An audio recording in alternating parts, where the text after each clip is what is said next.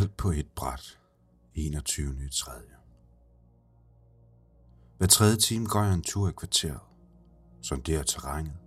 Besætter en bænk for at suge ind og puste ud. Sætter sanserne fri og tager tankerne ind.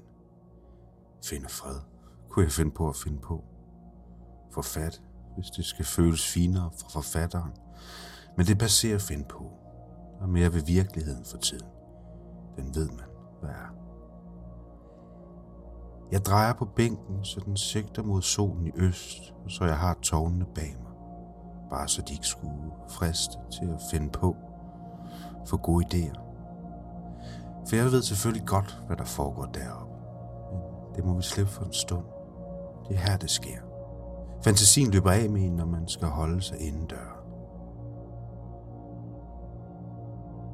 Kunne fortælle om de fire, der sidder ved klubhuset og får kave, mens deres gravhund hunser rundt på det nyslåede grønne græs. Alt andet end gråt. Grønt. Især i 4D med dufte. Der kunne sikkert gemme sig gigantiske galakser i dem, hvis bare man gad. Eller ikke herren med huen på pallerne forstår at fange mig.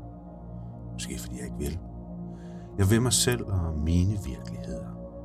Havde de bare stået sammen og samlet sig 13 stykker og brudt brød med kaven, så kunne jeg sikkert have dristet mig til at søge de bibelske dimensioner igen.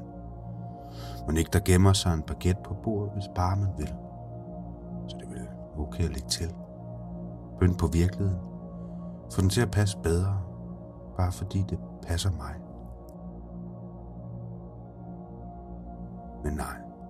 Verden går videre med mennesker og meningsfuld udveksling af verdener, der må give en form for mening til sammen. Hvad kunne der ikke ske, hvis vi alle stod sammen, sang i kor til den samme melodi? Hvilke verdener vi kunne føde i forening? Mennesket bærer meningen i sig selv, men finder den kun sammen. Sådan har det altid været, og sådan vil det altid være. Glem det. Du kommer ikke til at sætte et måske. Ikke her. Jeg er sikker i min sag. Men lad mig høre, hvis du sætter alt på at sige noget andet. Vi snakkes ved.